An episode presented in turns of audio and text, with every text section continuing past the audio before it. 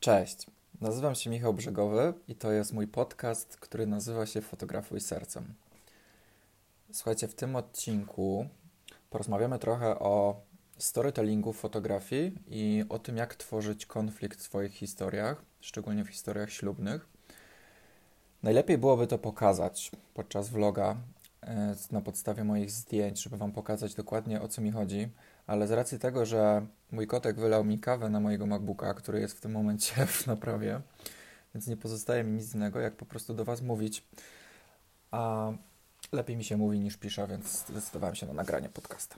Nie przedłużając. Słuchajcie, o co chodzi z tym konfliktem i z tym storytellingiem? Zacznę od razu od powiedzenia tego, że to nie jest dla każdego. To jest Niektórzy uważają to za bardzo takie kontrowersyjne podejście fotografii, szczególnie fotografii ślubnej, bo dlaczego, dlaczego miałby ktoś chcieć pokazywać jakikolwiek konflikt podczas ślubu, czy jakiekolwiek negatywne emocje podczas ślubu? Przecież ślub to jest takie radosne i pozytywne, pełne e, pozytywnych emocji e. Więc e, pokazywanie negatywnych emocji podczas ślubu jest dla niektórych bardzo kontrowersyjne.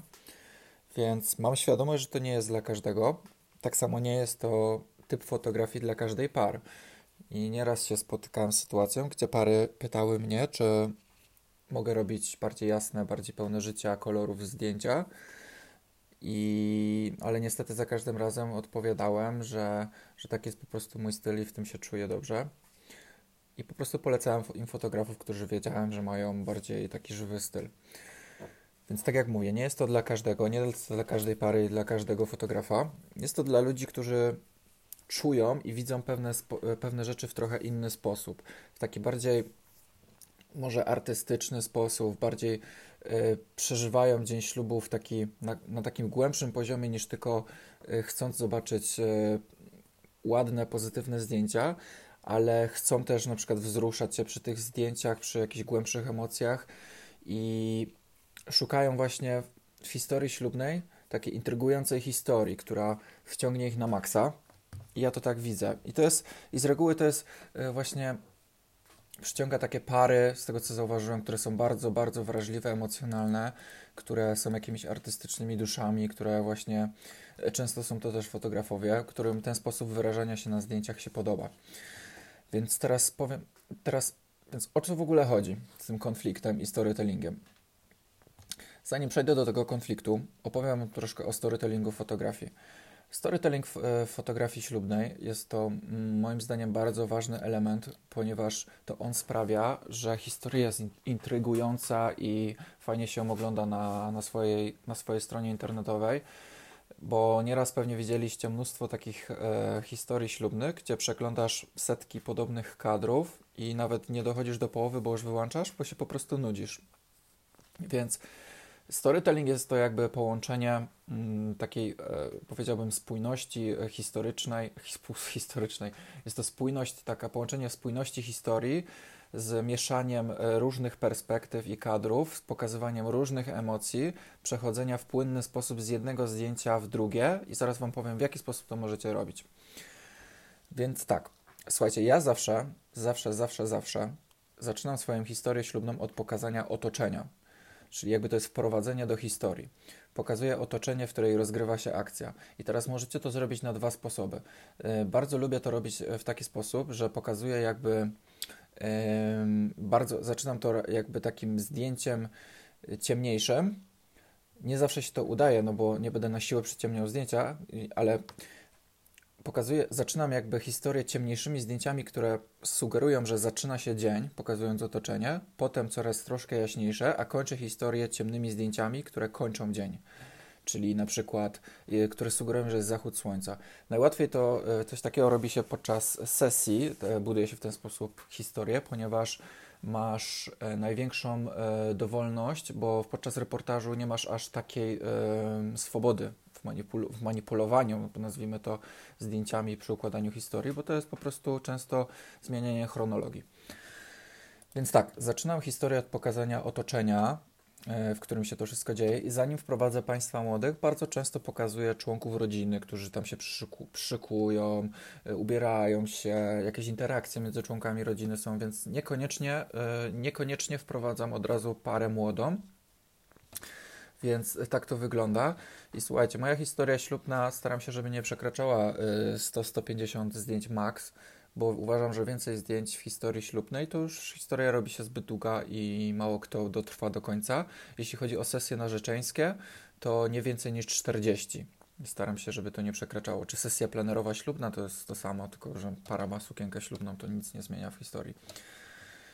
Więc słuchajcie, w przypadku na przykład sesji yy, narzeczeńskiej lub poślubnej, to wprowadzam parę na, na sesji w, w historii w ten sposób, że pokazuję na przykład las, jakąś drogę w lesie, i potem wprowadzam powolutku, a, potem pokazuję jakieś detale lasu typu liście, typu zbliżenie na drogę, a potem dopiero powolutku wprowadzam w oddali parę, która właśnie idzie tą drogą. I bardzo dużo w ogóle robię zdjęć takich chodzonych, czyli to, yy, to znaczy, że bardzo dużo fotografuję parę podczas gdy oni idą i się przemieszczają y, z różnych perspektyw, czyli latam wokół nich i robię różne y, zdjęcia jak idą. Nie, więc większość mam zdjęć chodzonych, a nie stanych wbrew pozorom, ponieważ chodzone zdjęcia są bardziej dynamiczne i ciekawe, bardziej naturalne i, i bardzo fajnie można je potem wykorzystać w historii, żeby przemieścić parę z punktu A do punktu B.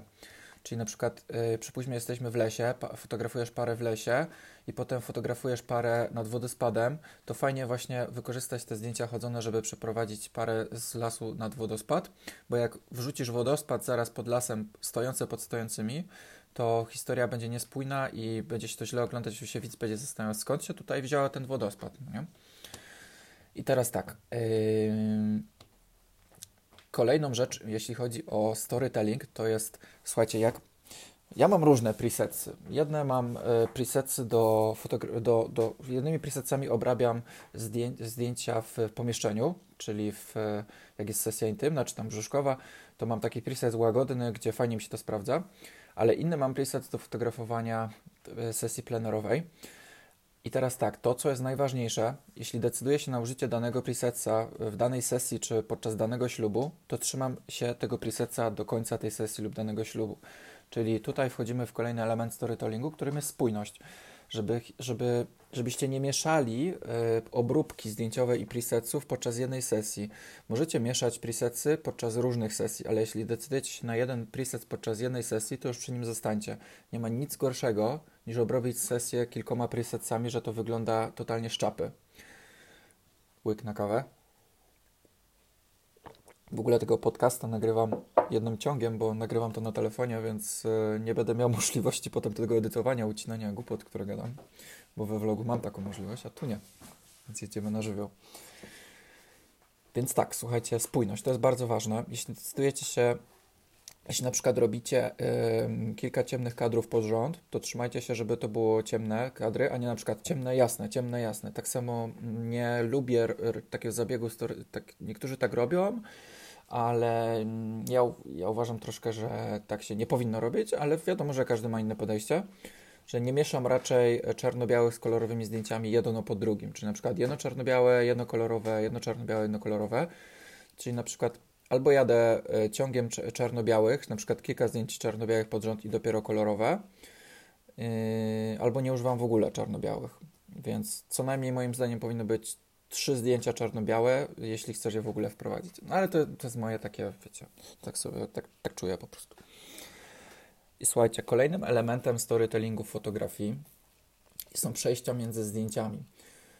I żeby historię się oglądało fajnie, intrygująco, to są rzeczy, na które nikt nie zwraca uwagi, ale uwierzcie mi, że na podświadomym poziomie yy, odbieramy to to jest to, żebyśmy robili przejścia między zdjęciami, czyli jedno pod drugim, żeby zdjęcie przechodziło na przykład z jasnego w jasne, z ciemnego w ciemne, z zielonego w zielone, z pomarańczowego w pomarańczowego. Czy to znaczy, że jeśli dół. Yy, ja tak często robię, że na przykład specjalnie przyciemniam, rozjaśniam dół lub górę zdjęcia, żeby właśnie to przejście było spójne. Czyli na przykład, jeśli dół mam e, zdjęcia ciemny, to wybieram takie zdjęcie, żeby kolejne zdjęcie, góra kolejnego zdjęcia też była ciemna i to, i to przejście będzie płynne i fajne. Tak samo przejścia możemy robić figurami, czyli na przykład na jednym zdjęciu mamy jakiś duży prostokąt powstały z framugi okna to na następnym zdjęciu na przykład będzie jakiś obraz, który też jest prostokątem, czyli rozumiecie, albo jakieś koło, czyli przechodzę figurami do kolejnych y, kształtami tak samo właśnie jakimiś, czyli właśnie trójkąty, prostokąty. Przechodzę również liniami, czyli na przykład y, linia sukni panny młodej przechodzi na przykład we framugę drzwi pod, y, pod, pod tym zdjęciem, czyli ta linia ciągnie jakby wzrok, no nie? Więc to jest, to jest właśnie taki element, na który raczej nikt nie zwraca uwagi, ale uwierzcie mi, że na podświadomym poziomie to się fajnie ogląda. Dobra, no i to są takie elementy storytellingu. Aha, jeszcze taki jeden ważny e, element storytellingu to jest, żebyście mieszali perspektywy. Jak robicie pannie młodej czy tam komukolwiek zdjęcia, to róbcie tak z boku, z góry, z, z dalsza, z bliższa, żebyście mieli jak najwięcej różnorodnych ujęć. I nigdy nie pokazujcie podobnych kadrów jeden pod drugim w swojej historii. Czyli na przykład, jeśli zrobiliście z profilu pannie młodej zdjęcie, to drugie zdjęcie już nie, nie dajcie pod spodem też z profilu, na przykład jak jest uśmiechnięta, a drugie jest nieuśmiechnięta. Nawet jeśli Wam się oba zarobiście podobają, to wybierzcie tylko jedno. Tylko na przykład drugie zdjęcie niech będzie dalsze, pokazujące y, otoczenie razem z tą panną młodą, albo jakiś y, detal na oko, które pokazuje makijaż, prawda? Czyli mieszajcie, mieszajcie perspektywy, żeby każde zdjęcie było inne. Nigdy nie dawajcie więcej niż jedno zdjęć pod rząd z tej samej perspektywy. No i dobra, słuchajcie, o co teraz z tym konfliktem chodzi w budowaniu historii ślubnej? Żeby w ogóle po co, po co konflikt w historii ślubnej? No, po, po to Wam powiem, że słuchajcie, jak oglądacie film fabularny, jakikolwiek film w telewizji czy serial, to w każdym filmie jest konflikt. I każdy film polega na tym, że wprowadzasz bohaterów, wprowadzają bohaterów w jakąś sytuację fabularną, jest moment kulminacyjny, gdzie powstaje jakiś problem i bohaterowie nie radzą sobie z tym problemem i na końcu jest happy end, bo rozwiązują ten problem. I gdyby nie ten moment kulminacyjny i gdyby nie to, że po drodze pojawiają się jakieś problemy i konflikty, które bohaterowie mają rozwiązać, to film byłby nudny i byłby najwyżej ładny. No i słuchajcie, tak samo jest ze zdjęciami i nieważne, czy to jest historia ślubna, czy nieślubna, jeśli wasze zdjęcia będą po prostu ładne, to będą po prostu ładne i ktoś obejrzy raz tą historię dwa razy i stwierdzi, że fajnie, chce mieć takiego fotografa, ale moim zdaniem to nie jest to coś, co sprawia, że ludzie potrafią oglądać wasze reportaże po kilkanaście, kilkadziesiąt razy i to nie jest coś, co sprawia, że aż e, dech w piersi zapiera, rozumiecie o co chodzi. Akurat w historii, w przypadku fotografii ślubnej jest o tyle mm, kontrowersyjny temat, ponieważ jest to bardzo ciężko zrobić, tak, bo tak jak wspomniałem, jest to bardzo radosne wydarzenie w życiu, ale da się. I tu nie chodzi o żadne, że, że, jakieś tworzenie konfliktów między rodziną, między państwem młodzi, absolutnie, czy tam jakieś inne straszne rzeczy. Tu absolutnie nie o to chodzi. W ogóle w tworzeniu, w fotografowaniu reportażu ślubnego ja w ogóle nie ingeruję w to, co się dzieje e, podczas ślubu czy podczas przygotowań. Jedyne co, to na przykład poproszę pannę młodą, żeby się ustawiła pod oknem podczas przygotowań i tyle. Ale ja nie wpływam na interakcję między rodziną, nie wpływam na powstawanie jakichś konfliktów czy jakichś innych rzeczy. Jestem po prostu biernym obserwatorem, który um, fotografuje wszystko to, jak widzi, to, jak się wszystko dzieje. Więc o co chodzi mi z tym konfliktem? No to już Wam mówię. Słuchajcie, chodzi o to, żeby przeplatać emocje pozytywne z negatywnymi. Podczas podczas każdego ślubu, podczas każdego reportażu, przygotowań czy wszystkiego innego są takie sytuacje, gdzie pojawiają się negatywne emocje. I tu nie chodzi właśnie o jakieś kłótnie czy coś, broń Boże, nie o to, nie o to mi chodzi. Chodzi o to, żeby, że na przykład ten stres przed ślubem, każdy, gwarantuję Wam, że każda panna młoda, yy, każdy, każdy rodzic się stresuje przed ślubem, no bo to przecież jest strasznie ważne, strasznie ważne wydarzenie w życiu ich dzieci. Więc możecie uwiecznić to napięcie na ich twarzy rodziców, jak się stresują właśnie. Zwróćcie uwagę na dłonie pan, pan młodych, ja zawsze zwracam na to uwagę, jak, jak właśnie, jak się ściskają za palec, czy tam za, za, zaciskają pięści, bo po prostu w ten sposób odreagowują stres albo często się też tak zdarza, że nawet podczas przygotowań się łzy uronią pannie młodej ze stresu i, i to właśnie też możesz pokazać. I, I, właśnie o tego typu chodzi mi konflikt, że, że negatywne emocje pokazywać, a nie żadne kłótnie, broń Boże. Tak samo podczas ceremonii ślubnej. Gwarantuję Wam, że to jest bardzo emocjonalne przeżycie dla każdej pary młodej. Pojawiają się łzy, pojawiają się łzy u rodziców, też fotografujcie rodziców, a potem pokażcie tą radość, gdy już jest po przysiędze małżeńskiej, jak się wszyscy cieszą.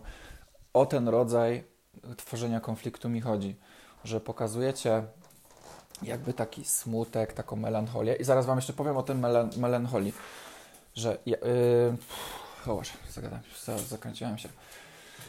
Że pierwsza rzecz to jest, że pokazujecie emocje związane, jakieś takie bardziej negatywne emocje związane ze z ceremonią ślubną. I teraz druga rzecz, druga rzecz konfliktu, w jaki sposób ja tworzę konflikt na swoich zdjęciach, to jest yy, poprzez obróbkę i sposób układania historii. Zauważcie, że ja mam dużo takich kadrów, gdzie fotografuję przez szparę od drzwi, jakieś takie niedopowiedzenia, że zaglądam, że tu tylko światło pada, a reszta zdjęcia jest ciemna, że patrzysz na to zdjęcie i widzisz, że ktoś gdzieś idzie, ale nie wiesz gdzie i to tworzy taki tajemniczy klimat. Na sesjach e, plenerowych bardzo dużo mam takich zdjęć, że na przykład pokazuję plecy tylko pannej młodej, która wchodzi do lasu, a cała, cała, cały las jest ciemny i to jest ten rodzaj konfliktu, że Trochę te zdjęcia wyglądają jak z serialu Dark. Nie wiem, czy oglądaliście.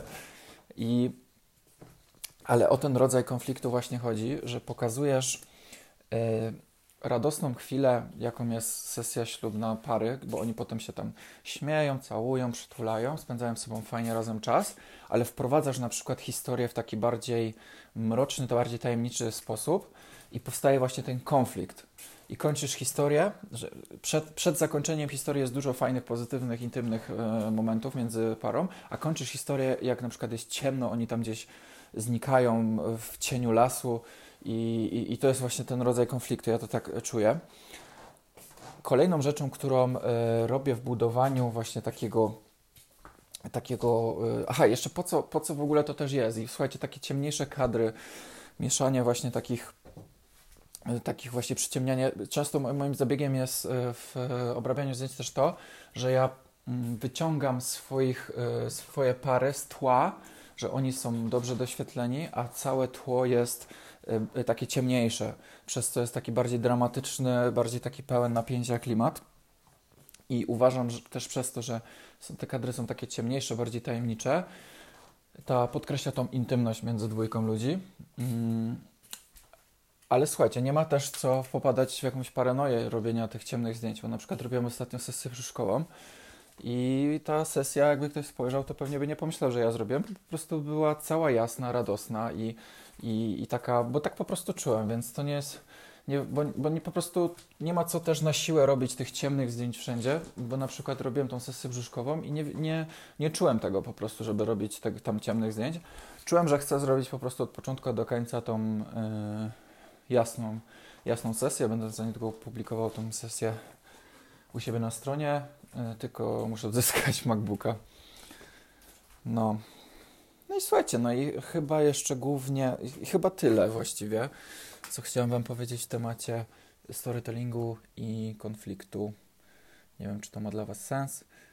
E, myślę, że lepiej byłoby to pokazać. Kiedyś Wam pokażę tylko, jak odzyskam komputer. Um, póki co to dzięki, że, dzięki za odsłuchanie i, i życzę Wam miłego dnia. Cześć.